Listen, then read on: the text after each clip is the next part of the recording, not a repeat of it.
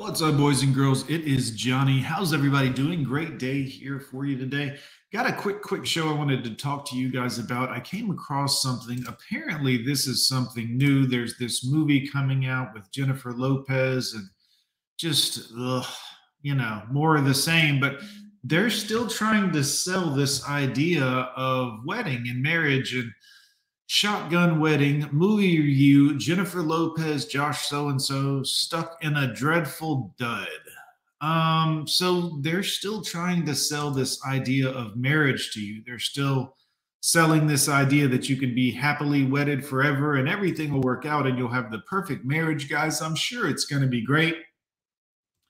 Obviously, this is something we don't recommend. MGTOW men, go your own way. Don't do this. Boring, half-hearted. It's even more appalling to watch J-Lo Stutch in such a demeaning exercise. Do you mean marriage? Or do you mean the movie itself about marriage? This is the interesting thing, but you see, guys, this is the woman that wrote the article here, Minnie, whatever her name is. Even more appalling to watch J-Lo stuck in such a demeaning exercise. Now ask yourself, is she talking about marriage or a movie about marriage, the idea of marriage? Which one is demeaning? And if it's demeaning, look, guys, this is more of the propaganda about, yeah, you can get out there, you guys can get rich and, you know, get married and you'll have the best guy. Darcy does not want her super rich dad to pay for the wedding in a, you know, an island.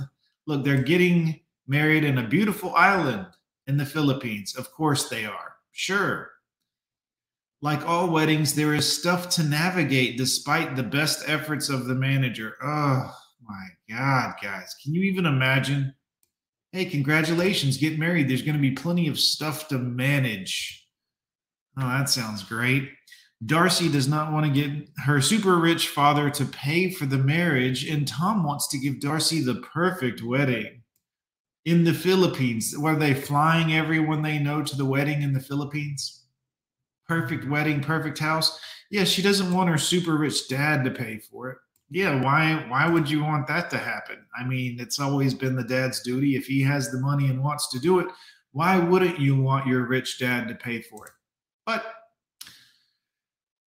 while proving to his in-laws that he is the right man for the baby girl, their baby girl. This is a grown-ass woman, guys. Can we stop with the bullshit? Women, when you're 18 years old, you become an adult. From that point on, you're no longer baby girl. I know it's cute lingo and talk, but you're a grown woman now. Stop.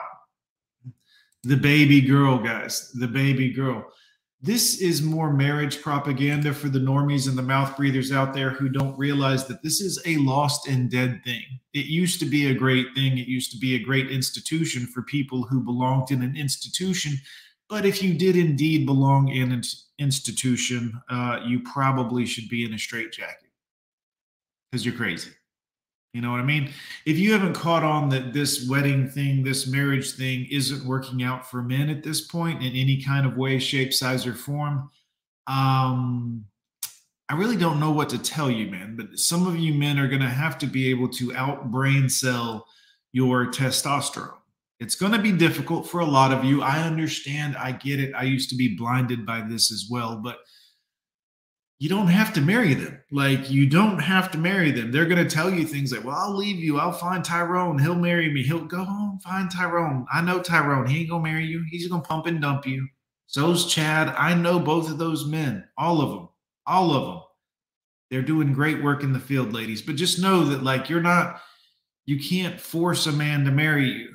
And men, wake up, think about it. If she signs a prenup, she can say she signs it under duress and get out of the prenup. But you can't say, well, she said she was going to leave me if I didn't marry her. You can't say you were under duress. Think about that.